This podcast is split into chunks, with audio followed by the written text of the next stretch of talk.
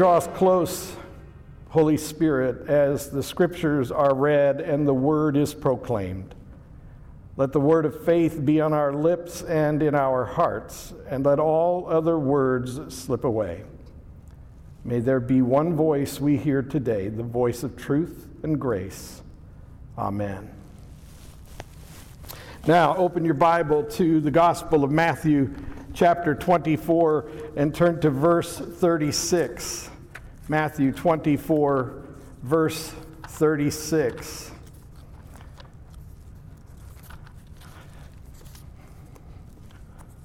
And let us read the words of Jesus regarding the time of the day of the Lord. But concerning that day and hour, no one knows, not even the angels of heaven, nor the Son, but the Father only. For as were the days of Noah, so will be the coming of the Son of Man. For in those days, before the flood, they were eating and drinking, marrying and giving in marriage until the day when Noah entered the ark, and they were unaware until the flood came and swept them all away. So will be the coming of the Son of Man. Then two men will be in the field, and one will be taken, and one left. Two women will be grinding at the mill, one will be taken, and one left. Therefore, stay awake, for you do not know on what day your Lord is coming. But know this that if the master of the house had known in what part of the night the thief was coming, he would have stayed awake and would not have let his house be broken into. Therefore, you also must be ready, for the Son of Man is coming at an hour you do not expect. The word of God for the people of God. Thanks be to God. Now, that's Jesus saying something that many of us have accepted and, and assumed to be uh, what we would call the rapture. And we talked about that last week in our discussion of the coming of the Lord and the gathering of the saints. Now, the more important message for today, then, is not so much that we will see that day when one will be taken and another left. But the question of when is what seems to weigh heavily on people's minds. And there are two consequences of asking the question of when. And one of those is that we would get tired of asking and assume that it's just not going to happen in our lifetime. And so we don't live with the imminency of Christ's return. In fact, we live as though it's just a fairy tale that won't come true. The other consequence is, is that we're so vigilant that we're a little bit ridiculous about it. We're looking for the Antichrist around every corner. We're looking for all the signs and symptoms, and, and we're making ourselves a little bit crazy. and we're not busy doing what God has called us to do while we are here on earth to follow his son. And his son gave us everything we needed to know about his return so that we wouldn't be obsessed with it. Rather, we would be busy doing the business of serving and caring for those things that our Lord sets as the highest priorities. Now, the idea of imminency is a lot easier to understand if you've ever experienced pregnancy. Now, you either experience it because you're the woman who carries the child, or you experience it because you're the father who is trying to be vigilant and protective and careful and serving in any way you can imagine. Now, there are certain signs that you're told to look for. Now, the first signs I remember from our five children were the flutter of the little one in the womb, the first time that uh, the, the mother feels the movement of the child. And that's a wonderful sign. It's an exciting sign for both father and mother. And then there comes that uh, unfortunate period of discomfort that also goes with those early days of pregnancy and all the illness and the, and the terrible turmoil the body is going through as it's being transitioned from serving one to serving two. Then there's that sort of sweet spot, they say, that comes in the middle where there's extra energy and vitality, and there's a kind of glow that's so pleasant and unique to the expectant mother. And then there's that last period where great discomfort and the readiness of the body to expel this child becomes a priority. And it is around that time that, uh, that fathers and mothers start looking for indications that the baby is due and that the, the labor pangs are going to begin.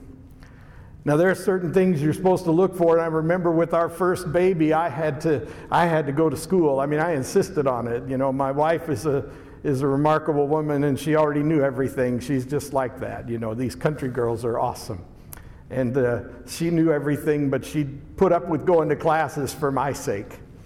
And so I went to the baby birthing classes and I took notes and I recorded everything in my mind because I was terrified, you know, about how all this stuff was going to go. And, and uh, I didn't want to let my wife down. I didn't want to fail my child. And I wanted to make sure I had all my ducks in a row. And, and I had memorized all the things to look for. And then I remember one night when I knew that this baby should come any time now. I awakened in the middle of the night and it was very dark night. And there was this bright light coming from our kitchen at 3 a.m. in the morning. And I woke up and shuffled down the hall and bleary eyed, looking at my wife, who is large with child, mopping the kitchen floor. And I said, Honey, what are you doing? And she said, I don't know. I just need to do this. And I said, Okay. And I went back and got dressed and made sure I had my bags ready to go. And I was all prepared to go to the hospital because, in that particular case, it was a long drive for us and I was so afraid that it might not happen according to perfect timing. and uh, turns out that's one of the signs that you look for. That is an indication that the child is almost ready to come. The baby moves into position, and the mother's very aware of that movement. And so there's that sign. And then there's the issue of waters, as the, as the Bible would refer to it, that tells us that the birth water of human birth is released so that the child can begin to emerge into the world. And, and then come the labor pangs. And they come with increasing intensity until eventually everything is right and the baby is born. Now, it's no wonder then that Jesus refers to the last days as being birth pangs.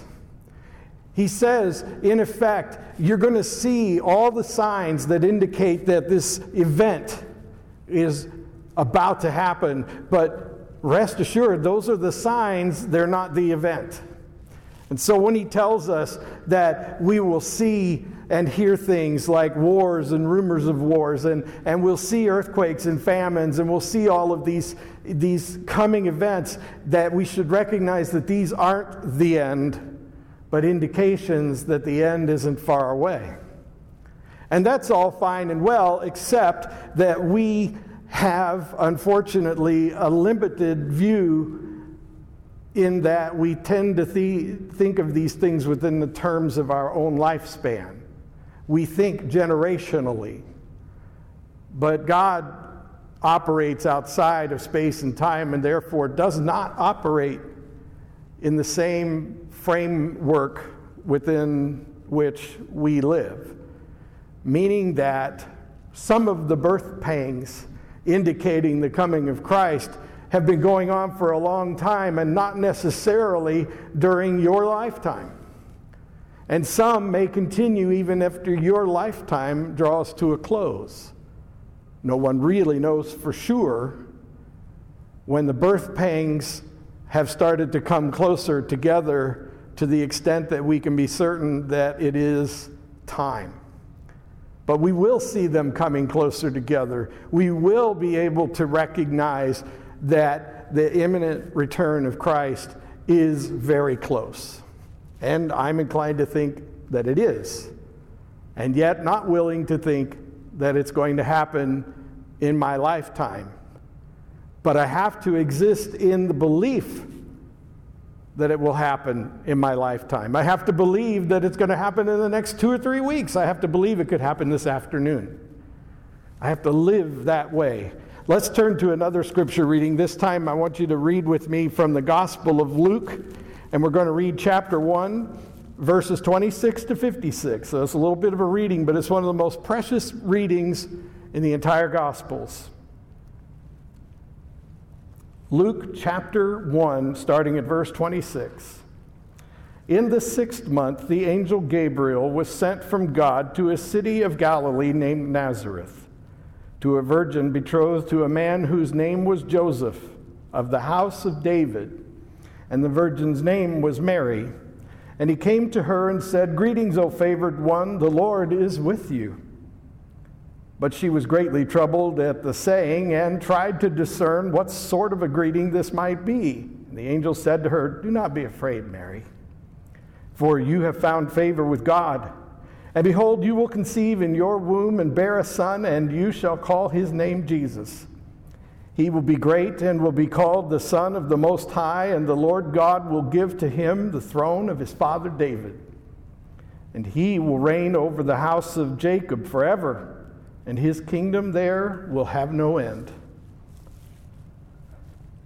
And Mary said to the angel, How will this be since I am a virgin? And the angel answered her, The Holy Spirit will come upon you, and the power of the Most High will overshadow you. Therefore, the child to be born will be called Holy, the Son of God. And behold, your relative Elizabeth, in her old age, has also conceived a son, and this is the sixth month with her, who was called barren. For nothing will be impossible with God. And Mary said, Behold, I am the servant of the Lord. Let it be to me according to your word. And the angel departed from her. In those days, Mary arose and went with haste into the hill country to a town in Judah, and she entered the house of Zechariah and greeted Elizabeth. And when Elizabeth heard the greeting of Mary, the baby leapt in her womb. And Elizabeth was filled with the Holy Spirit, and she exclaimed with a loud cry, Blessed are you among women, and blessed is the fruit of your womb. And why is, the, why is this granted to me that the mother of my Lord should come to me. For behold, when the sound of your greeting came to my ears, the baby in my womb leapt for joy, and blessed is she who believed that there would be a fulfillment of what was spoken to her from the Lord. And Mary said, My soul magnifies the Lord, and my spirit rejoices in God my Savior, for he has looked on the humble estate of his servant. For behold, from now on all generations will call me blessed, for he who is mighty has done great things for me, and holy is his name. And the mercy and his mercy is for those who fear him from generation to generation. He has shown strength with his arm. He has scattered the proud in the thoughts of their hearts, and he has brought down the mighty from their thrones, and exalted those of humble estate and he has filled the hungry with good things, and the rich he has sent away empty. He has helped his servant Israel in remembrance of his mercy, and he spoke to our fathers, to Abraham, and to his offspring forever. The word of God for the people of God. Thanks be to God. Do you hear in that very last part of what Mary said that this is something they have expected? This was anticipated because these were the words that were spoken to the fathers, to Abraham and Isaac and Jacob, and it was spoken throughout the generations of the people. And so Mary and Elizabeth were not at all surprised that these events had finally started to come and happen. Mary was so faithful and so remarkable that when she heard this news, it didn't come as a big surprise to her, and she simply said, Then let it be. What an amazing faith. What a remarkable human being she is. And so Mary, in faith, says, I knew this was coming. I didn't expect to be such an important player in the process, but good news. And so she does obediently participate in what God is doing. And in the same way, Elizabeth does. In fact, they represent generations of people who faithfully anticipate God fulfilling everything God intends to do. And yet, they can't know for sure that it will happen in their lifetime, or even if they would have a part in it in any unique way. Yet, when they're called to see it in their lifetime and to play a major role in the process, they simply say, Thy will be done, Lord. What an amazing personality trait that we should all have. And let's talk about a man named Simeon for a minute. Later in the Gospel of Luke, after the birth of Jesus, Mary and her husband Joseph, who was also faithfully living out what he had expected and didn't know whether he would see, they're taking their child to the temple to be circumcised, as according to the to the custom is eight days after the child's birth. And as they enter the temple, a man named Simeon is there, and he has been faithfully waiting all his life for the coming of the Messiah. And the Spirit revealed to him that he would see the Messiah before he died. He knew then, by the prompting of the Holy Spirit, as soon as he saw this baby Jesus, that he was looking at the Messiah, and he held this person in his arm, this little tiny child in his arms, and knew that he had been privileged in a way that generations of his ancestors had only hoped to be privileged. He got to see the fulfillment of the prophecy that their Messiah would come. And so he said he could die in peace, knowing that he had seen the Messiah. So he didn't even get to see how it all played out. He didn't even get to know how the fulfillment of, this, of these prophecies would occur. Nevertheless, he's rejoicing. You see the pattern here? Those who anticipate the coming of Christ's second return must do it with the same level of faith. All of those who have preceded us in the church, the body of Christ, have anticipated Christ's return, right down to those who witnessed his departure as he ascended into heaven. And yet, all have died not seeing it, but living as though it could happen at any moment. That's imminency. Now, what do you think you should do? What do you think your response to the imminency of Christ's return should be? Would not God prefer to see us ready as Mary and Elizabeth and Zechariah were, as ready as Joseph and Simeon were, and countless multitudes of faithful who waited and believed that it would come? And so we must live in the same way. But we have a special privilege that the Old Testament saints didn't have. We have the privilege of knowing that when Christ returns, whether we've died and gone to our rest in the flesh or not, we will be with him when he comes again. As we read last week, we have been promised that the ones who die in Christ will join him as he returns.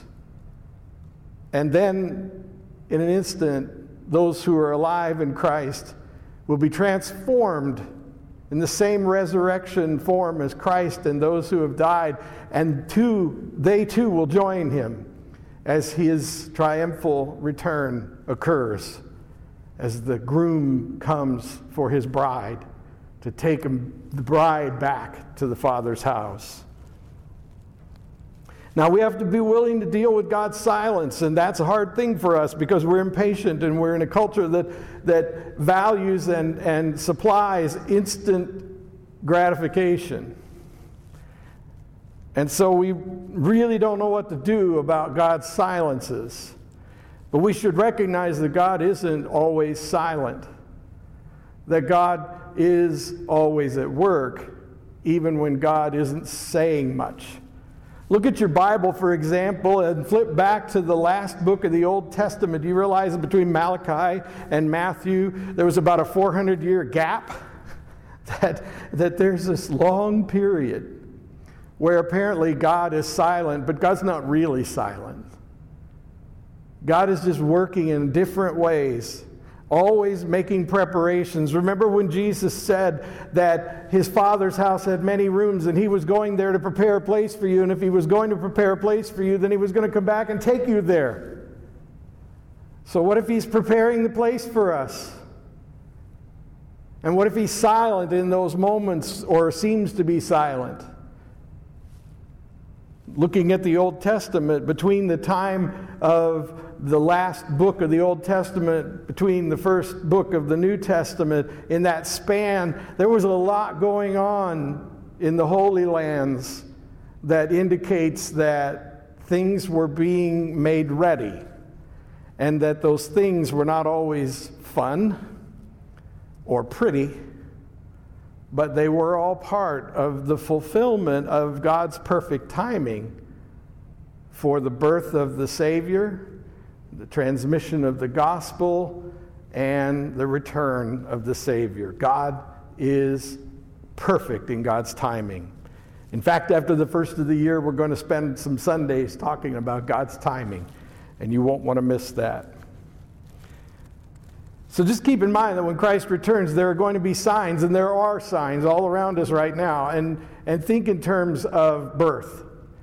Since our Lord used the terms of birth to describe that for us, we can rely on that. If you don't know much about the process of, of uh, gestation and birth, then you might want to read up on it because it will help you to understand what you can anticipate as signs of Christ's return and then remember his words when he said that it would be like that. When they get closer together, when they become more intense, then his coming is very near. Let us pray.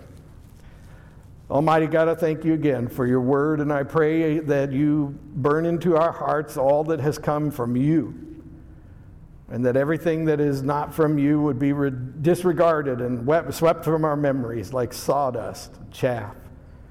Oh Lord, awaken your people. Awaken the people to their sacred tasks and their readiness for your imminent return. We pray. Amen.